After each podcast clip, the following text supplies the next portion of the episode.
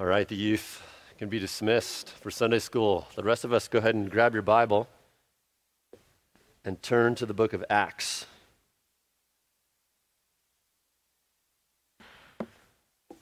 Acts, Acts chapter 15. And as you're turning there, it's a joy to uh, be back with you after a little bit of time away. Good to see you all, especially if you're newer. Thank you for gathering with us. It's our privilege to have you as we continue and ascend in our time of worship through the studying in the Word of God.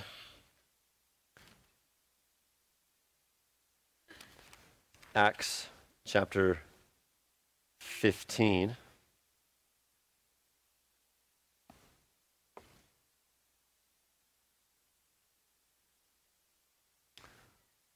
And we're going to have a little bit of a longer introduction this morning. It'll become clear why in a moment, if it's not already. Acts 15, look down at verse 35. Uh, we've been in a verse by verse study through Romans, been out of it for a bit. Thank you, Pastor Matt, for preaching a couple times in my stead. We'll be back in it soonish, but in the meantime,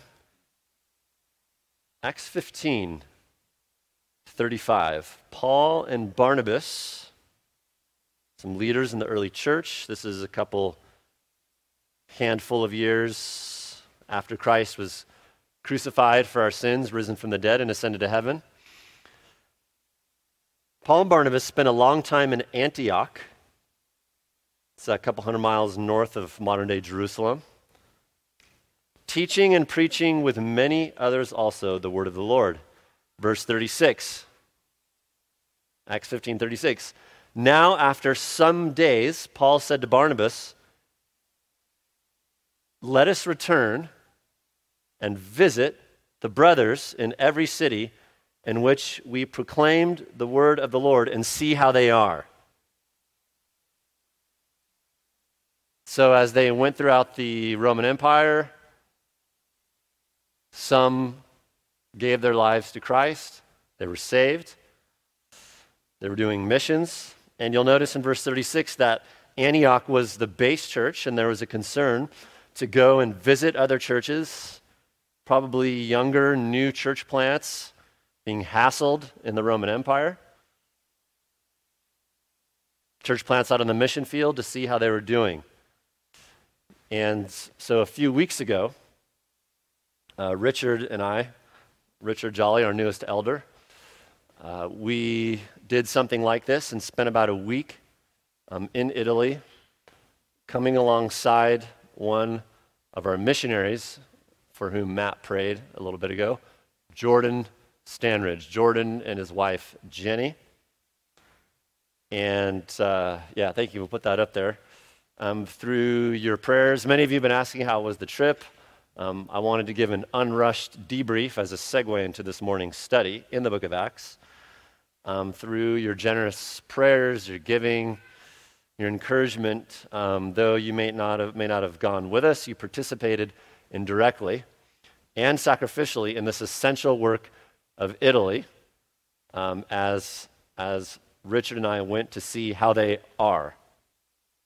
CF Acts 15 36. So, as an introduction to our study this morning, I wanted to spend a little bit of time talking about the trip, um, just to give us a, a heart and eyes for beyond the Tetons, eyes to look over the Tetons, as it were, and to, and to pray and to be encouraged what the Lord is doing uh, around the world, specifically through one of our missionaries. Now, if you don't know, this is Jordan and Jenny Standridge. Um, their kids there, Gabriella, Matteo, Davide, and Nico. Um, Jordan was born in Italy, moved here when he was in his teens went to the Master's University, eventually the Master's Seminary. Um, I had the privilege of discipling Jordan during that time. That was about 15, 20 years ago. Um, Leslie, my wife, discipled Jenny, his wife. Um, and they always talked about wanting to go to Italy to plant churches. And you might be thinking, why Italy? That'll become clear in a minute if it's not to you already. And what a great joy it is to see this coming about. As we heard them talking about this, just it was an idea and now it's happening. Um, why plant a church in Rome? Um, we'll put a, a map of Italy up there. I mean, Italy, architecturally, you know, art, stuff like that, it's one of the most beautiful places in the world. Um, if you've been there. Who's been to Italy and spent any amount of time, like beside, just more than flying through? Let me see. Okay, a few. Cool. So, I, I mean, it, it's Italy is, in, in some sense, it's the zenith of civilization. Really good coffee, really good food, amazing architecture, art, etc. Um, but spiritually, Italy is a wasteland. It is, I mean, scorched over. Um, in the United States, about 26% of the population professes to be Protestant, like not Catholic. How many of those actually are, are regenerate? We don't know. Probably not 26%. It's doubtful that a fourth of the country is regenerate, followers of Christ. In Italy, 0.6% of the population professes to be Protestant. And the, the Italian pastors there would say that there are, you could measure the amount of believers probably in the thousands, um, like, like a couple thousand, maybe a little bit more than that. And this is a country of 61 million people. Pretty sizable country. Um, so uh, I'll, I'll, I'll kind of mix in here just some stuff we did, ministry stuff. Um, when we got, so, so you, you guys know, uh, what's going on here? There we go. There's Rome. We were in Rome, the outskirts of Rome. We were up in Florence. Um, it's just a wasteland. So we got off the plane, Richard and I, and um, put the next slide up. Um, and this is Jordan's house um, in an area of Rome called Borghesiana. And uh, is considered like somewhat of a, a, a, bad place in Rome. I was at the airport and they're asking, Where did you visit? When we were leaving, I said, Borghesiana. And they said, They just, they just cringed, like, Oh, why, why would you go there? There's no beautiful sights there. Um, Jordan, through some of your and others' faithful support, was able to uh, get a nice home there.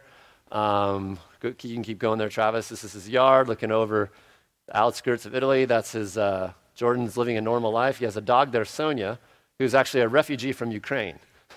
uh, they have some friends who came from Ukraine, brought a dog. When they were running, they got a dog. Uh, to digress there. But keep going if you would. Um, so we got off the plane and we're reminded we're in Gentile land here, um, if you know what I mean. This is, this is pork. That's Gentile land. And it was a reminder that just as Paul went and others went there a long time ago, was Gentile land. Um, that's uh, your local 7 Eleven, as it were. And uh, I like the smile on Richard's face there. We enjoyed ourselves. Um, when in Rome, do as the Romans. And uh, we enjoyed some of the, uh, the uh, local attractions. Uh, next slide there. So, this is um, every great work begins small. Um, this is the storefront of Jordan's church there. Chiesa Evangelica Emmanuel, Emmanuel Bible Church, Emmanuel Evangelical Church. And uh, Satan does not want God glorifying, Christ centered Bible churches in Italy. These, these guys, uh, you can talk to me afterwards. I don't have time to get into it, but just have been opposed up and down. He'll ask, you know, to, as he was asking to rent different spaces for the church, they would, people would say, sure. And then when they find, found out why, oh, actually, um, something happened, you can't rent it now. And this has just been happening over and over. And so this is a, just a storefront. Um, here you got the, next to them over the right, you can't see it. I mean, go back actually. Um, is a uh, there's a little like a car mechanic place. Jordan has here and here. People live above him, so they get to hear the singing. Um, other shops, an old, old, old sort of storefront, and this is what God has provided. So very exciting. Um, there's no church in this area of Rome, Borghesiana. In Rome, you can count on one hand, a city of 5 million plus, the outskirts, you can count on one hand the amount of churches where the Bible is preached, um, where there's sound doctrine, where the gospel of justification by faith alone and Christ alone is upheld, expository preaching, um, discipleship is happening. You can count on one hand uh, in a city of 5 million. Um, and, there, and there, are not five, there are not 1 million people at each of those churches. Um, there, there needs to be, but anyhow. Um, so, this is why Jordan went there, beloved, because uh, it's a wasteland. And because you're going to need God in a place like this. And you're going to have to depend on God for anything to happen. And so, what better place to go than where you need God? And if anything positive is going to happen, it's not going to be explainable by the ingenuity and the machinations of man. And so they're there slugging it out. Um, people come by and, and scorn at him. Uh, the other day, a lady said, Well, what are you doing here? He said, I'm planting an evangelical church. And the word evangelical in Italian is it's like a swear word. It's like people run. And she said, Well, that, that's never going to that's never going to work here. And besides, this, you, this used to be a beauty salon, and on and on it went. And Jordan told her, Well, you, you can't take your hair with you to heaven, um, but believe in Christ. And um, so, anyhow, next slide. So, this, uh, the, this is the downstairs. This is Jordan's office. It's a wonderful little facility. Um, as a former hair salon, there's lots of outlets and funny things in there. Um, you can keep going there. And Jordan is, uh, so while we were standing there, some folks came by and you know, said, Well, what, what's that? What's an evangelical church? And you got in a good discussion with them. And this is the life of a church planter. Next slide. Um, soccer is a big deal in Italy.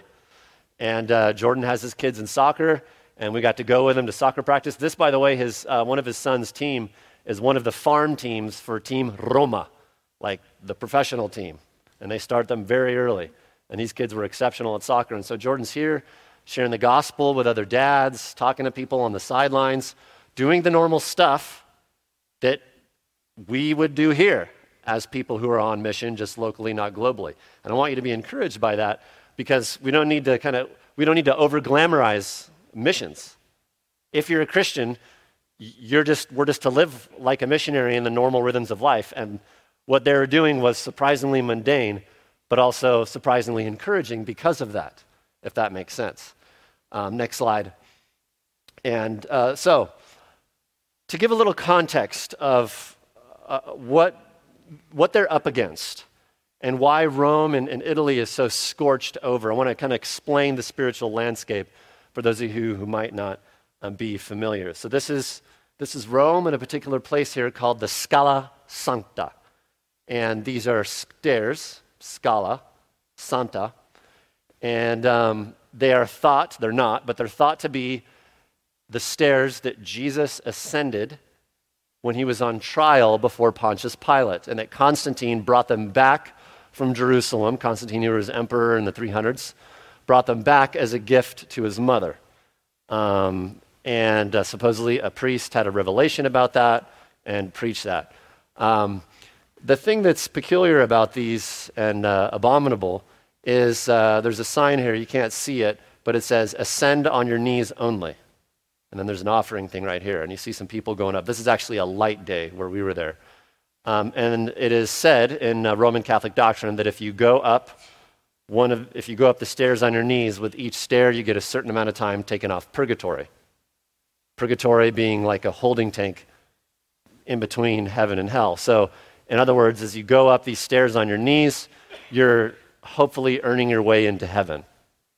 And of course, that is an abomination because the wages of sin is death, but the free gift of God is salvation through Christ Jesus our Lord. So these, these are some of the things that Jordan is up against. Uh, next, next slide here. Um, we were, so we were in the, uh, the Cathedral of St. John there. This is a Catholic gentleman, and Jordan was doing what a church planter should do preaching the gospel and in a wonderful discussion about can you earn your way to heaven by works? Or is it a free gift through faith alone in Christ alone? Um, Richard and I don't know Italian, but uh, we were able to pick up that it was a lively conversation. Next slide. Um, this door here uh, is called the Door of Jubilee. This is downtown Rome um, at the, uh, the uh, Church of San Giovanni or St. John. And anybody familiar with what, what the door, the door of Jubilee is in Catholicism? Good, I'm glad you're not familiar with it.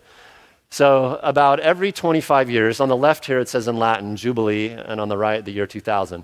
Every 25 years, plus or minus, the Pope, whoever he is at the time, decides that this is a year of Jubilee. And so, what happens is these doors that have a like a marble wall behind them, you can't open it. They'll break the marble, they'll open the door for a short amount of time, and it's considered uh, to be a Roman Catholic pilgrimage where you come and you walk through the door. And when you walk through the door, again, that is supposed to take a certain amount of years off of purgatory. Purgatory, by the way, doesn't exist, it's, a, it's not in the Bible. Um, and it's a very big deal. I talked to a, a Roman Catholic, a French priest who was there, um, and he said it's like a, it's really a turning point in your life when you walk through the door. And um, I asked him, um, as I was speaking to him, I said, well, if the Pope can open this door and people can get, you know, sort of inch their way to heaven, why does he do it every 25 years? Why doesn't he just have it open all the time in his uh, system so that you can get there quicker. And he wasn't really able to explain to me any particular cohesive answer why um, in that system. You understand why, though. Um, so, this is what Jordan's up against. Um, next slide. Uh, this is just a, a, cathedral, one of the many in Rome. And you'll notice who, who is there. Um, that's a woman with a crown. That's, of course, Mary. And if, if you were to, say, if you came from like a desert island, you were an indigenous person and you had never heard anything about any faith, and you came to Rome or Italy, you would think that the, the religion there was about some woman who's a, a like a queen in heaven or something. Um, this is all over in the art. Mary is exalted. Um, she functionally is higher than Jesus. She's considered co mediator with Jesus. Um, uh, some Catholic, one of the greatest, the, the greatest, most prominent uh, Mariolatry document written in the 1800s by a Roman Catholic scholar says that all obey Mary, even God, end quote. Um, and so there are things like that. Um, and so you can understand that this is, this is going to be a formidable task for any Bible preaching, uh, gospel believing church planter. Next slide. Um, this was the, uh, supposedly the, the chains of, of Peter. He's, his ashes are supposedly uh, underneath there. People are praying to this on their knees, weeping. Um, it's considered a relic, uh, Peter's remains. In other words, that if you see it, you pray it, you pray to it, you touch it, again, you get a certain amount of time taken off purgatory, you inch closer to heaven. And so this is, this is, this is what Rome teaches. This is what people say about Rome. This is what Rome teaches. Next slide. Um, so we, of course, are in Rome. So we saw some of the, these are the ancient ruins, like what uh, Paul and uh, your older brothers and sisters in the faith in the first century would have saw. This is the Forum. And Paul, when he was on trial in Rome, would have stood somewhere in here around these steps in the Forum downtown as he was on trial, and the, the, the courthouse and whatnot was there. Next slide. Um, there we are, of course, the Colosseum, Jordan on the left there, Richard and I. Uh, the Colosseum, which in the first century was opened late in the first century by Nero, um, who was an interesting fellow, if you're not familiar. And your older brothers and sisters in the faith, if you know Christ, they would be thrown to starved and beaten and whipped and abused wild animals for entertainment before crowds of 60, 70,000 people in the Colosseum there, the Christians being considered criminals for not worshiping Caesar as Lord, but worshiping Christ as Lord. And so those are the ruins there. Uh, next slide. The Fountain di Trevi here, just pretty close to the, uh, the Colosseum. Beautiful 18th century work of art, amazing, but also mischievous. Uh, there was a, a, policeman who was the fountain security guard there, and we were talking to him, and you know, people were throwing money in, and there's tons of money um, down there in the water, and um, supposedly if you throw your money in there, it's you get good luck, and other different things. So we asked the security guard. We said, "How much money do you guys collect out of there? Do you rake out of there?" And he said about 40,000 euro a week. And the euro is a little bit stronger than the dollar right now, so it's, it's not quite one to one. And so that, that, that equals about 2 million bucks a year that they're shoveling out of the Fountain di Trevi. And guess who gets that money? The Vatican. The Vatican gets that. Um, and so it's uh, an, uh, a lucrative, lucrative business um, that's happening there.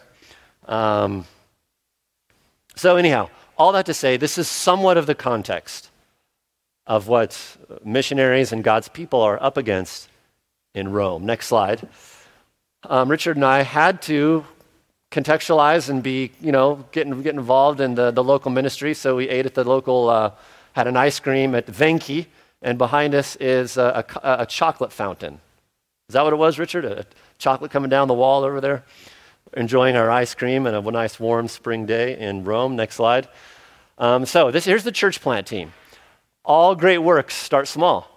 Um, Paul, when he would go into a city, it was him and his team of a couple guys, as we'll see in the text this morning. So this is the church plant team of Chiesa Evangelica Emanuela. And so you have uh, Pastor Jordan there, and there are, including Jordan and his wife, there is an elder from their mother church, which I'll talk about in Rome, um, his wife, and then another couple. So you have six adults and nine kids. Um, that's about what we were. Uh, some of you who were around when we started about 14 years ago as a church. And um, th- so they had us do a little bit of training, discussion on uh, core group dynamics as a church plant team and being these early fragile days as a sapling and as a seedling church. It's very difficult, very easy to get blown over. The work is not stable from a human standpoint.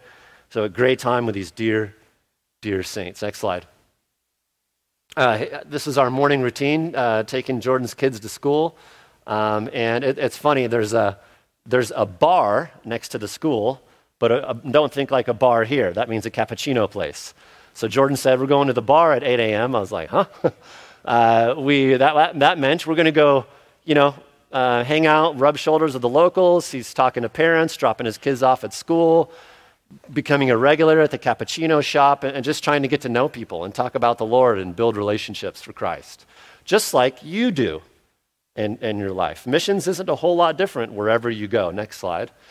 Um, we stopped just to get a feel for what our brothers and sisters endured in earlier days at the Castillo catacombs. Anybody been to the catacombs in Rome?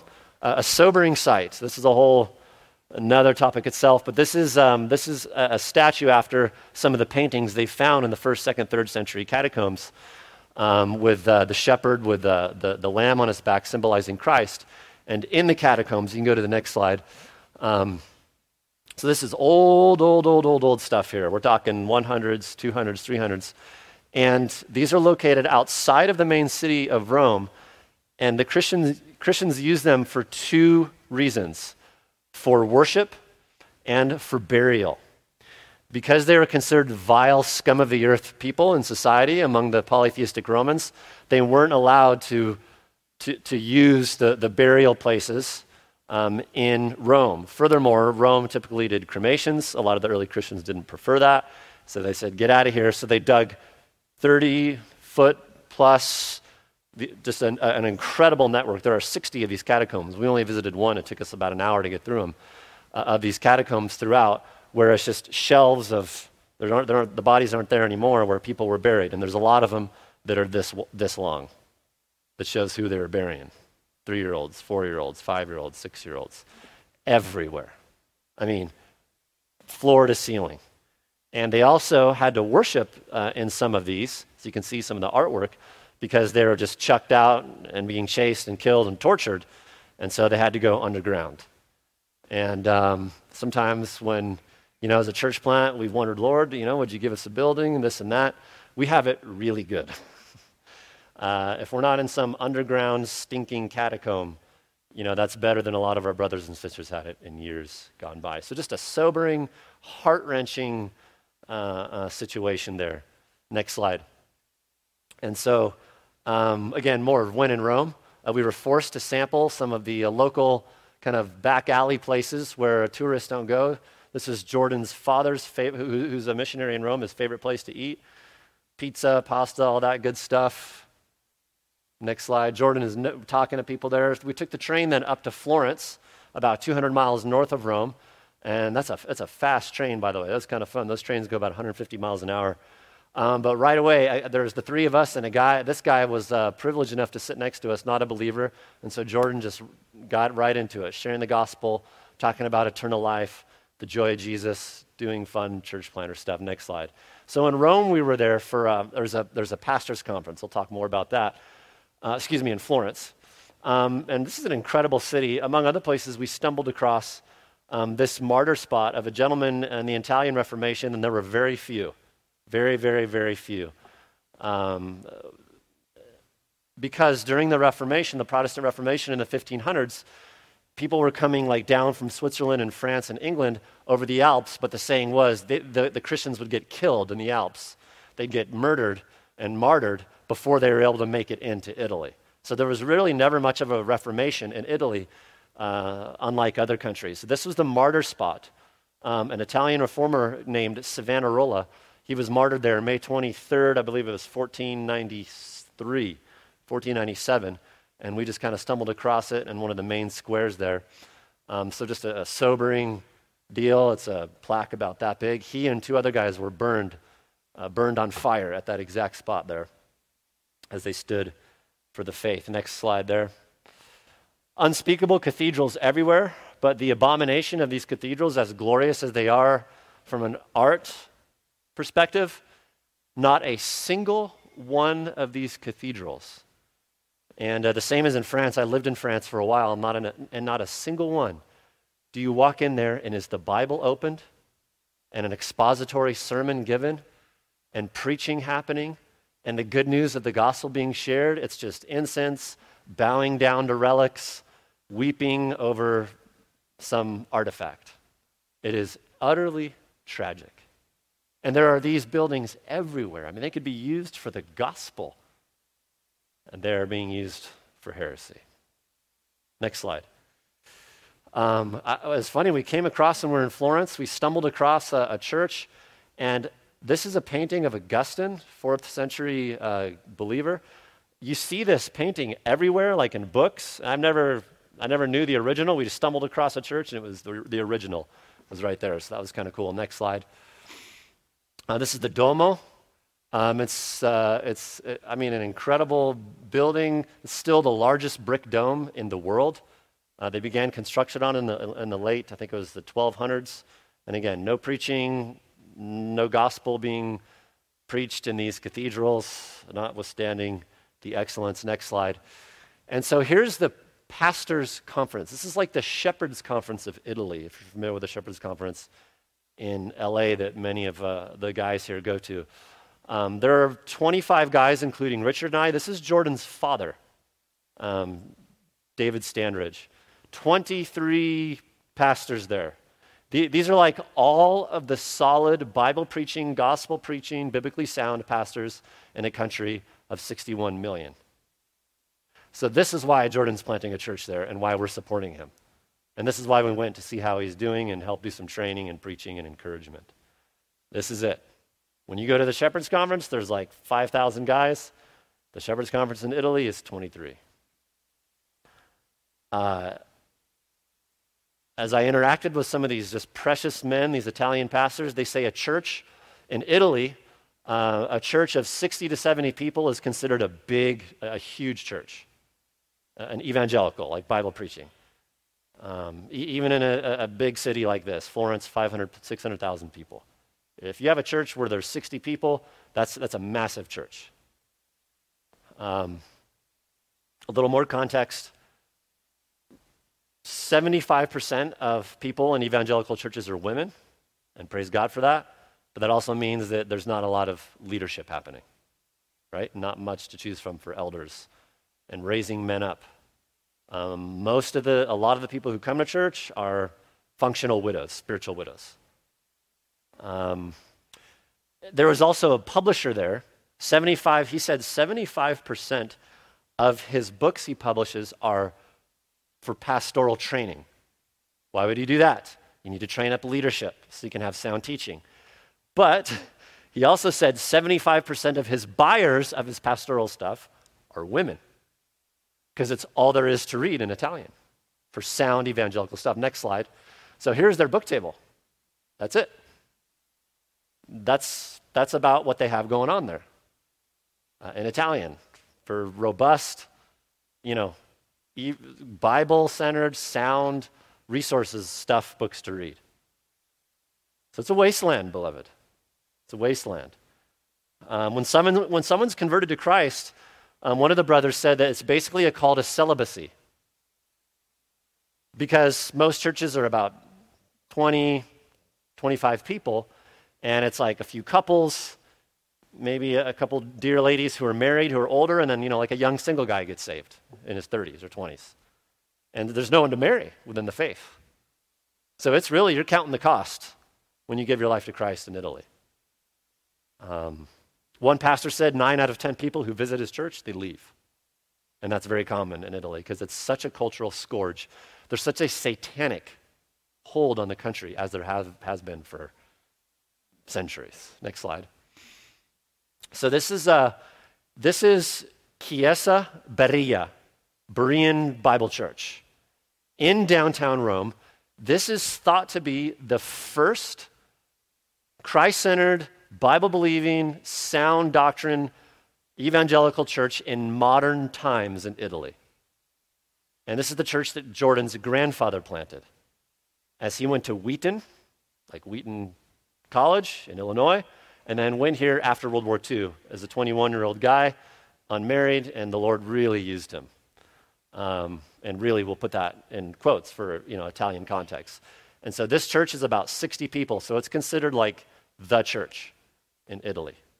Um, the, the, the, standard, you know, the, one of the churches that all the other churches look to. Um, Jordan is planting his church out of that church, which is, to Jordan's knowledge, he said that's, that's not been done, planting a church from another church. Um, so I had the privilege of preaching here um, a few weeks ago. Um, that's uh, my translator, a dear brother from New Orleans. Um, is it, was it Damien? Was that his name? Yeah, Damien, who moved there from New Orleans 25 years ago and stayed there. And I married an Argentinian woman, and they have kids. And um, a little bit more on the Italian context. So, as we were talking at the pastors' conference, uh, we were talking about shepherding and coming alongside people who are believers but are struggling with sin in their life. And the pastors, uh, Jordan's father, David, told me, he said, You have to understand something about Italian culture.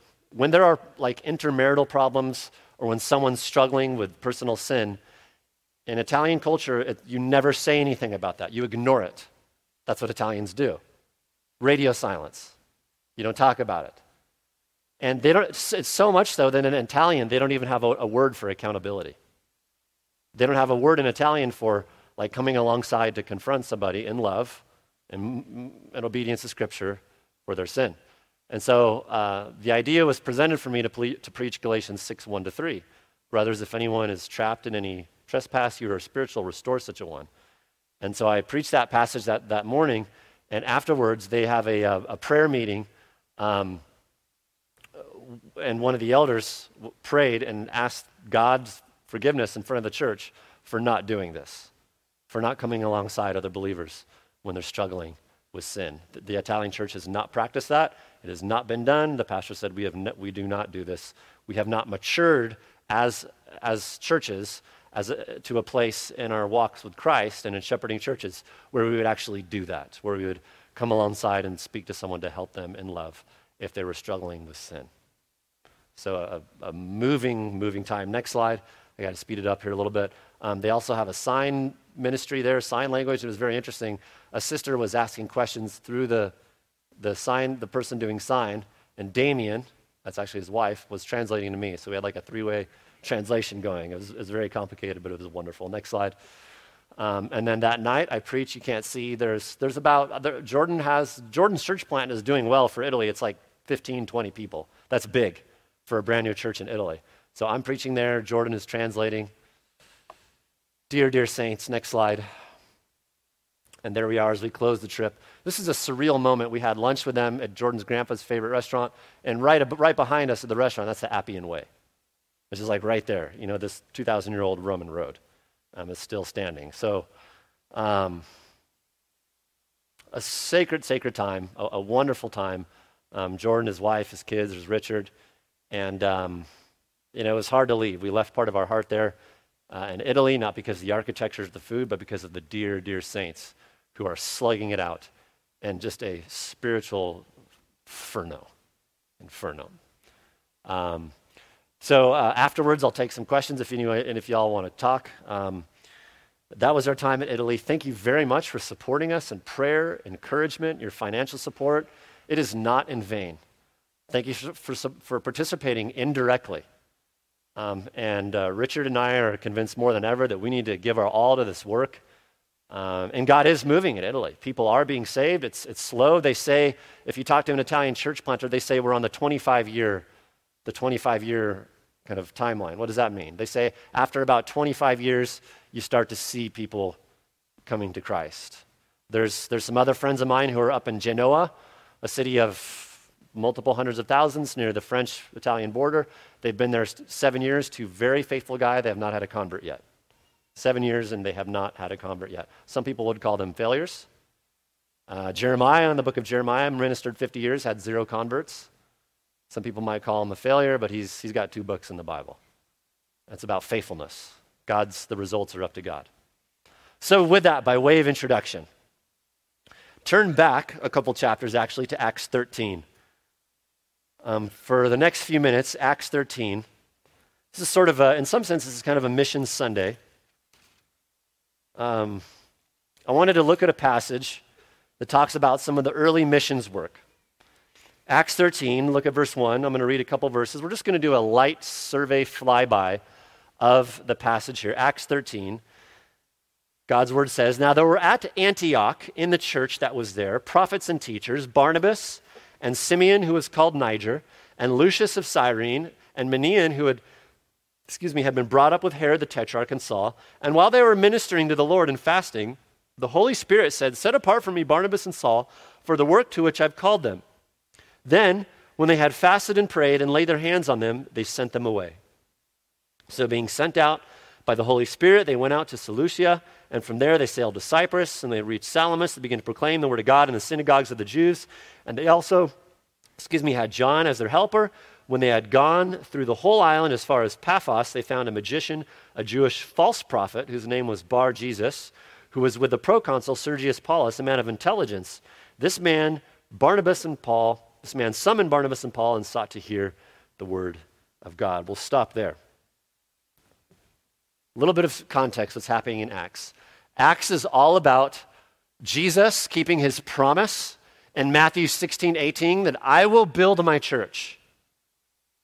Uh, if you were to maybe retitle Acts, it might be better the Acts of Christ through the Spirit, through his people. It's about God's faithfulness to do what he said he was going to do through the disciple making of obedient believers. The first 30 years of the church. And if you're like a 37,000 foot viewpoint of Acts, you could divide it up this way Acts 1 to 8 is the gospel spreads in Jerusalem. Acts 8 through Acts 12, the gospel spreads in Judea and Samaria. The gospel spreads in Judea and Samaria, Acts 8 to 12. And then Acts 13 through the rest of the book to 28 is the gospel spreads to the end of the earth. And I want you to see something cool. Look back at Acts chapter 1. Keep your pencil there in Acts 13. Look at Acts chapter 1 really quick. Where do we get that outline for the book of Acts? Acts chapter 1. Look at verse 8. Acts 1 8. So, context here Jesus is just risen from the dead. He's about to ascend back to heaven, and he foretells this. He says this You will receive power when the Holy Spirit has come upon you, and you shall be my witnesses, both in Jerusalem, and all Judea and Samaria, and even to the ends of the earth. So, he's saying, you, first is talking to a small group of highly imperfect guys, you're going to go out and preach the gospel, and the gospel will spread to those areas Jerusalem, which Acts record in uh, chapter 1 through 8, Judea and Samaria, the outskirts, the larger Israel, chapter 8 through 12, and then chapter 13 to 28, beginning with the rest of the earth. Back to chapter 13. Turn back to Acts 13. So, this is what Acts is doing. And our section here in Acts 13, we're going to look at just for a few minutes, begins the great, begins the record of the, the, the very, the, the, this, the in seed version going out to share the gospel into the rest of the world. In other words, outside Israel. And this really hadn't been done much, if at all, in ancient times. So, now for our outline, we're just, again, just a quick flyby survey um, we're going to see observations on the anatomy of biblical missions. The anatomy of biblical missions. Some observations on the anatomy of biblical missions in Acts chapter 13. We're certainly not going to turn over every stone there is in this chapter, but just look at a few things for the next 20 minutes or so. The anatomy of biblical missions. Now, I want us to know, understand something about the context here. Rome, the Roman Empire, was a corrupt government. Very corrupt. Shady things happening across the Roman Empire. Shady people ruling in the Roman Empire. Unjust things. Not a lot of freedom for Christians. Sketchy politicians. And yet, what's interesting is, as you see this explosion of the work of God, it is biblical missions and speaking the gospel of Christ that is the priority of Christians.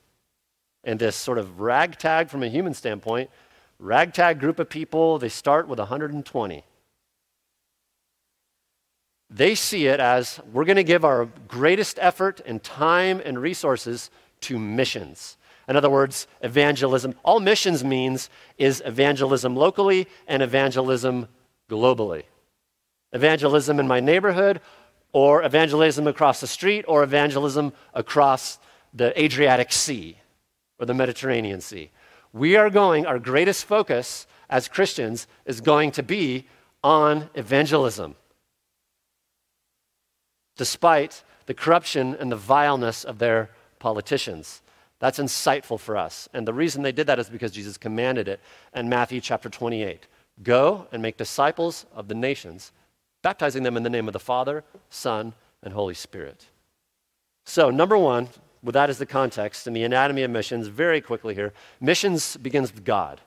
Number one, missions begins with God. Look at verse 2 of Acts 13. Missions begins with God. While they were ministering to the Lord and fasting, the Holy Spirit said, Set apart for me Saul and Barnabas for the work which I have called to them. Verse 4 being sent out by the Holy Spirit. This is a day before the Bible was completed, so the Holy Spirit is still giving direct revelation. Now that the Bible is completed, we don't need that anymore. But the bigger point here that God wants us to see is that missions begins with God. God, as we studied in the evangelism class this morning, God has chosen a people for himself from the foundation of the earth, Ephesians 1. He, this is his plan for the earth. In Genesis 3:15, God said to Adam and Eve after they had sinned, someone's going to come one day and crush crush Satan and fix this. And God's plan since the beginning has been missions. In other words, bringing in the Messiah, the Savior, in whom people would believe and they'd be saved. This begins with God. This isn't some plan a human came up with. This is God from the beginning, Christ coming down and injecting a little more fuel into it. Number two, number two, and so God is a God of missions. We read that in Psalm 67. Number two, notice the sending church. There's a sending church in missions. A sending church, verses 1 and 2 these aren't, Paul and Barnabas aren't Lone Ranger Christians who say, well, I just do church with my friends in the mountains whenever I feel like it. I, I, don't need to become a part of a church. Notice there's nothing like that. And if anyone could say that, it's Paul because he's an apostle. I mean, he writes 13 of the, new, of the 27 New Testament books. So you look at verse 1, there is at Antioch. Paul's among them. There's, there's, there's all, this is leadership. Barnabas, Simeon, who's called Niger, probably from like Ethiopia. Niger means black in, in Greek. Lucius of Cyrene, that's northern Africa. Uh, and Manaen, who's brought up with Herod, one of the corrupt governors. Saul, who is Paul. And you have Barnabas there as well. So these guys are attached to a local church. There's accountability, there's testing of their character, there's training, and then there's sending out. The plurality of leadership People want to go on missions. That's awesome. Let's talk about it. Let's do that. But let's do some training. There is a sending church. And that's what Antioch was. Number three, the humble dependence in missions. The humble dependence in missions. We need to have a humble dependence in missions. This is found in verse 2 to 4.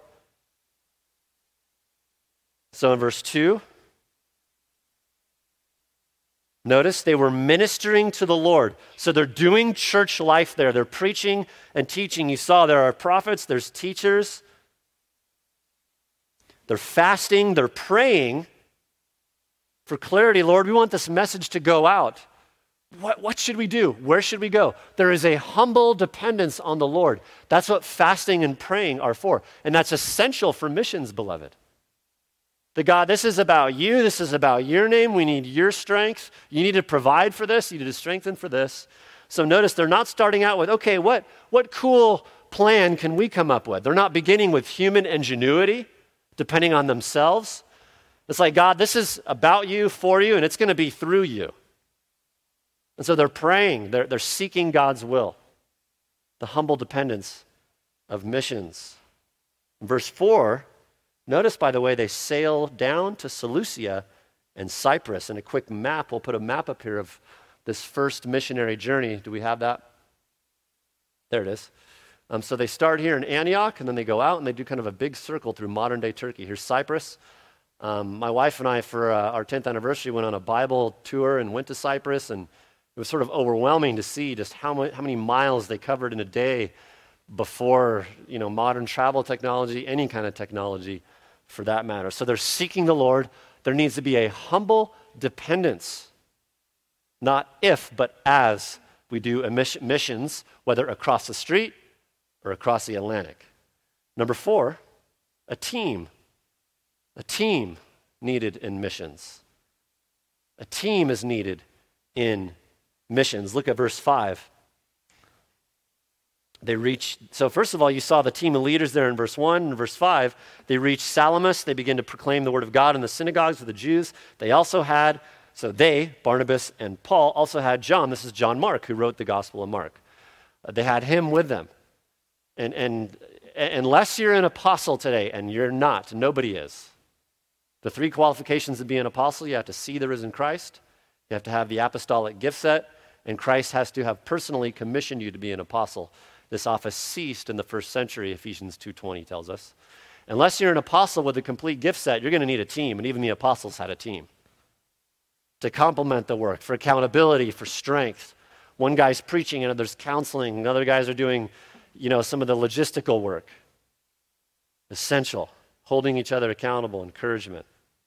The team needed. Number five, and looking at the anatomy of missions, the opposition to missions the opposition to missions. If you're doing it right, doing it biblically, there will always be opposition to missions, as there is in Italy, as there is here in Jackson, in Wyoming, there is, as there is everywhere. Last week I was in Florida with some guys, Brian Twombly and his wife and four kids, who are moving to Papua New Guinea in about three weeks to begin church planting there in Madang, Papua New Guinea. And there's opposition that's happening already. Opposition, verse 6 to 8, verse 45. Look at verse 6. When they went through the whole island, there's a magician. It's crazy how cra- eh, eh, crazy people find church plants. Church plants, fragile works of God, are like a magnet to just bizarre situations.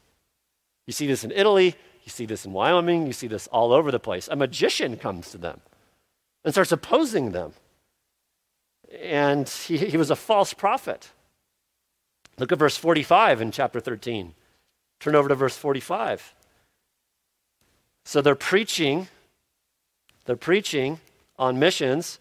The, when the Jews saw the crowds, they were filled with jealousy and began contradicting the things spoken by Paul, blaspheming. Verse 46 Paul and Barnabas spoke out boldly, said it was necessary the word of God be spoken to you first, but you reject it. You judge yourselves unworthy of eternal life. Verse 50, go down to verse 50.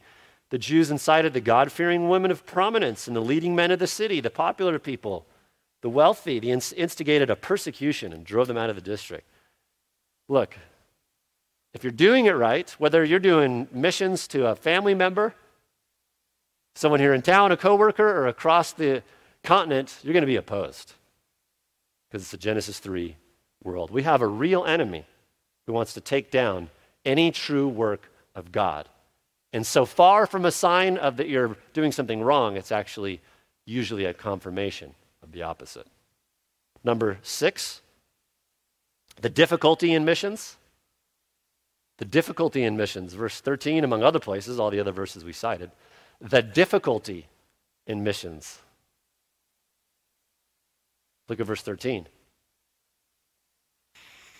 After Paul and his companions set sail from Paphos, that's in Cyprus, they came to Perga and Pamphylia, that's southern, uh, southern Turkey. Leslie and I have been in that region. Um, it was heavily Roman Empire ish back in the day. But John left them and returned to Jerusalem. There's a lot going on here. Later in Acts, we find out there was a huge disagreement on the church plant team. Where John Mark, there was a, a major disagreement between Paul and Barnabas. And so John Mark abandons them halfway into their, to their church planting endeavor. And Paul was not happy about that. You see this later in Acts. We don't know all the details. Some scholars and commentators think it could be because he was just scared, he was homesick. Others think because in that part of southern Turkey there, there's the Taurus Mountains, and they're, they're, they're huge. It was hard to cross in a day without technology. There was a lot of malaria there.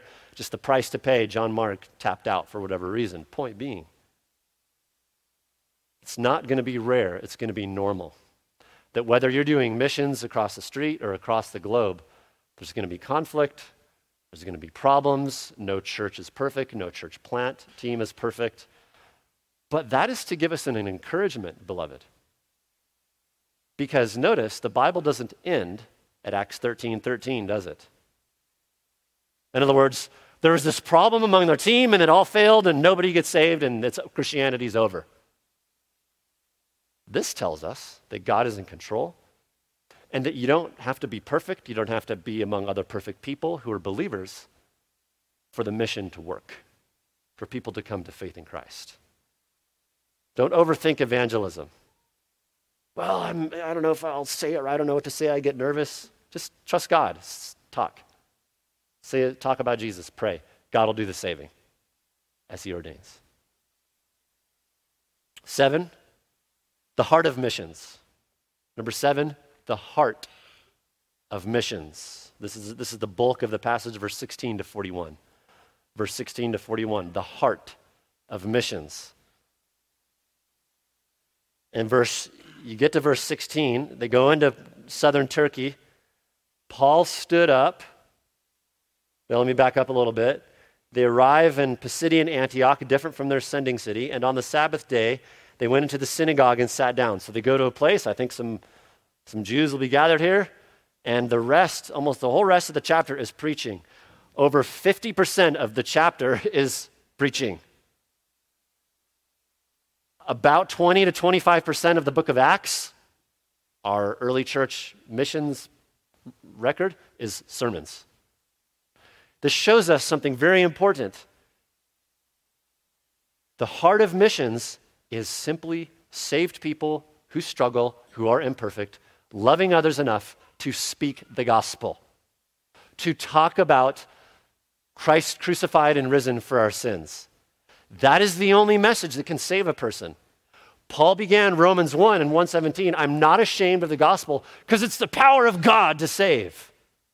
There's no power in you being like real personable, you being cool in your subculture, you being a, a great skier or, or being so clever with words. There's no power in that.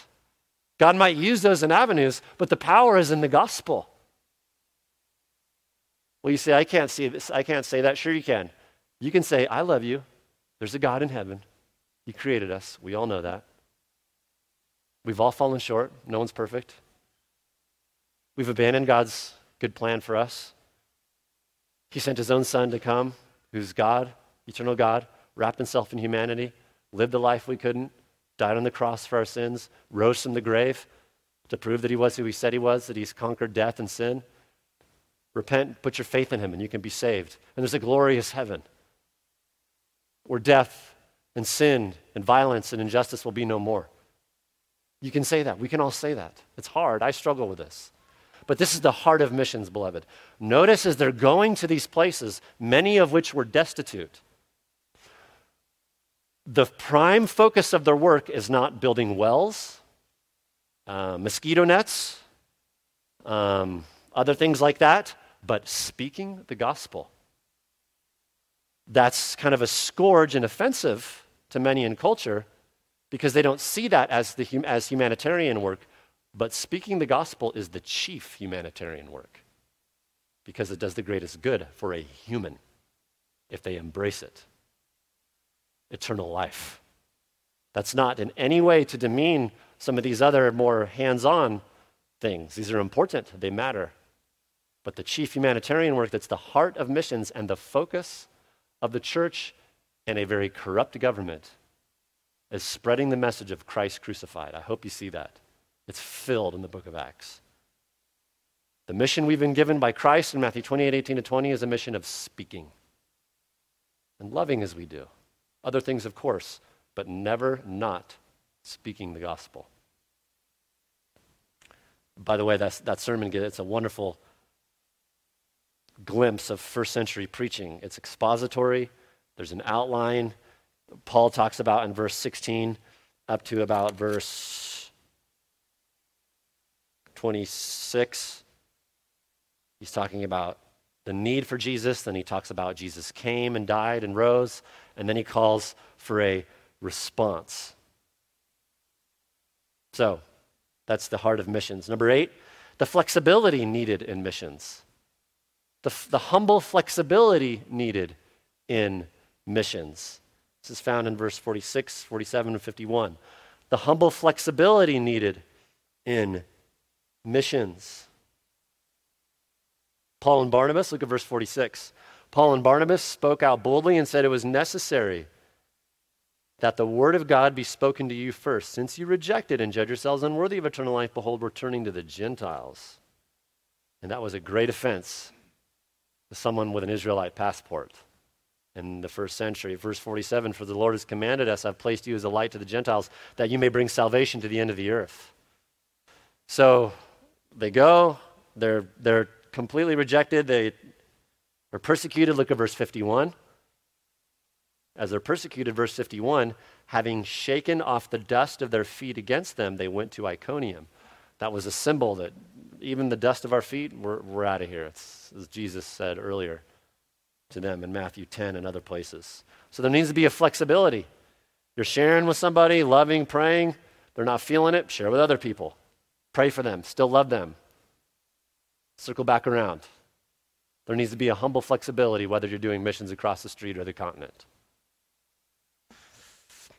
Number nine, the joy and fruit in missions. The joy and fruit in missions. Verse 12, 43, 48, and 52. The joy and fruit in missions. Verse 12, 43, 48, and 52. Look at verse 12. So as they were, I mean, it got rowdy on Cyprus, but verse 12, the proconsul believed when he saw what had happened, being astonished at the teaching of the Lord. Notice his astonishment was the teaching of the Lord. Verse 43 When the meeting of the synagogue had broken up, many of the Jews and the God fearing proselytes followed Paul and Barnabas, who, speaking to them, were urging them to continue in the grace of God. So there's joy, there's fruit. Sometimes it's just very few. Verse 48 When the Gentiles heard this, in other words, that God actually had a plan to reach those prosciutto eating Gentiles. When the Gentiles heard this, they began rejoicing and glorifying the word of the Lord, and as many as had been appointed to eternal life believed. Verse 52 the disciples were continually filled with joy and with the Holy Spirit. This is the joy to see God, the power of God. In our evangelism class this morning, we put our job in one column and God's job in the other. In the other. God, our job, speak and pray and love. Speak the gospel, pray that people would believe, love them. God's job, save. God's the one who has to do it. And to see the fruit, it's a joy. And finally, number 10, in the anatomy of missions, the hope for missions. The hope. The hope for missions found in verse 48. I'm sure you noticed it. There is great hope not in ourselves, not in our plan, not in how clever we are, but look at verse 48. The hope in missions, verse 48. When the Gentiles heard this, they began rejoicing and glorifying the word of the Lord. And notice this catchy phrase here as many as had been appointed to eternal life. Please look at that phrase. As many as had been appointed. Do you see the phrase? To eternal life, believed. The Greek word appointed has the idea of to cause something or someone to be placed in a particular position. It was an ancient term used in military context to, to assign to arrange somebody. This soldier is appointed to go here and fight here. So it speaks of God appointing, arranging, deciding ahead of time that people will be saved and who they will be. CF, Ephesians 1 3 to 6, Romans 8 29 to 30, John 6 44, 637, 638, 639. One commentator says Luke used it here to show that God's elective decree included Gentiles. Turn back to John 6 really quick. John 6. Just two more minutes here. John chapter 6, verse 37. John 6:37. We were looking at this in the evangelism class. John 6:37. Jesus says, notice his words, "All that the Father gives me will come to me, and the one who comes to me I will certainly not cast out." Verse 39. This is the will of him who sent me that all that he has given me I lose nothing. So there are some whom God has given to Christ beforehand, they're appointed to eternal life. And it says that those who were appointed, at least at that time and in that city, back to Acts 13, they believed. This is the hope in missions. The hope isn't, well, hopefully we have some clever enough techniques.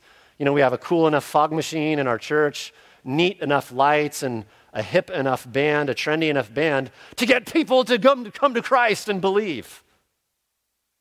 No, people are dead in sin, Ephesians 2 1 through 3.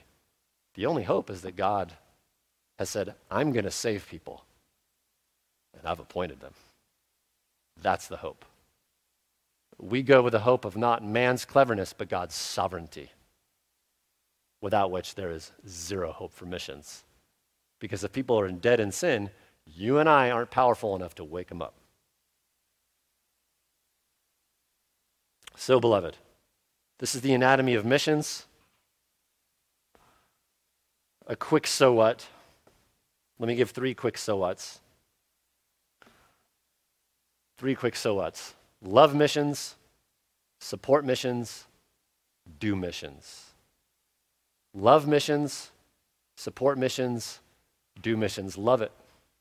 Number one, love missions. Have God's heart. What's the hope for the human race? Is it that we get better politicians? That's nice, and we need to pray for that. But the greatest hope is Christ, is the gospel, is regenerate hearts that one day someone comes along, works with them, maybe for years, is loving them, shares the gospel, they get saved. Love missions. Have a heart of Psalm 67. God's heart for the lost. Look over the Tetons, beloved, or look over whatever city you believe in. Let's try not to be so consumed with ourselves at times and think globally, think locally, think neighborhoodly, think about the lost. I know it's hard as you're trying to duke life out, but may God give us grace to do one of the chief things we're here to do. Part of the reason you're not dead if you're a Christian is to do missions, whether local or global. Number two, support missions. Support it. Support it with prayer. Support it by going on one of these trips support it by becoming a missionary. I'll talk more about that in a minute, like for, to other places besides here. Pray, give to it, support it. In Acts, the church prayed, they fasted, they gave. God decides, God has decided that evangelism, whether locally or globally, is the means by which He's going to bring people in and transform lives and rescue people from hell. So be about it. And start, number three, Third, so what? Do missions. Let us do missions. The third, so what? Do missions. It's a command for all of us. What happened in Acts 13 is commanded categorically for every believer. Matthew 18, Matthew 28, 18 to 20. You may be thinking, I mean, I, am like a mom with young kids. I can barely get through the day. I, I can't do missions. I can't go to Papua New Guinea or do what they did in Acts 13. It's okay. It's going to look different for everyone. It's going to look like something for everyone. You be faithful in your home if you're a young mom. You pray. Evangelize your kids as you're out and about in the normal rhythms of life, wherever you are. Share the gospel with other moms. For others of us in different demographics. The way to have a heart for missions is to start doing it here locally. Are we doing missions? No one is not a missionary. It's just a matter of we're being faithful. We're all called to be disciple making disciples, Matthew 28 18 to 20. You might say, I don't even know where to, to start. Ask somebody in the church. Come to the evangelism class. Talk to your GC leader. Or maybe you will. Maybe God will raise up someone in this church to go do what Jordan and Jenny are doing, or what Brian and Kara Twombly with their three little kids who are like all four kids who are under eight going to Papua New Guinea. They're moving there. The hope isn't our strength, how we could figure it out, but in God. Our hope is in God. So I know this is a quick flyby, but whatever it is, wherever we are, we get to and are commanded to love missions, to support missions, to do missions. How might God want you to grow in loving, supporting, and doing missions? How, how might God want you to make some adjustments in your life so that you would be more faithful? Maybe there's somebody you could share with, somebody you could pray for. Somebody you could say, God, would you open doors? Or maybe, Lord, I, I think I want to go overseas one day and talk to the elders. I don't know where to start.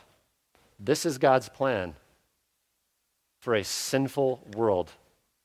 Whether you're in a corrupt government like the Roman Empire, or a corrupt government like the United States of America or somewhere else, everywhere else. This is the heart of God, and may we have the same heart. Father in heaven, thank you for your word. Thank you for how you have worked throughout the centuries. Any one of us who is saved this morning, Father, we are because someone was faithful to speak to us, to love, to support, and to do missions, maybe across the street or across the globe or whatever it was. This is how the greatest need among the human race is met for individual people. Strengthen us, Father, for this incredible task. Thank you for Christ and the gospel that is the heart of missions. May we all put our faith in Him, trust in Him, and go forward this week in a, in a also a spiritually dark place. In the name of Jesus we pray. Amen.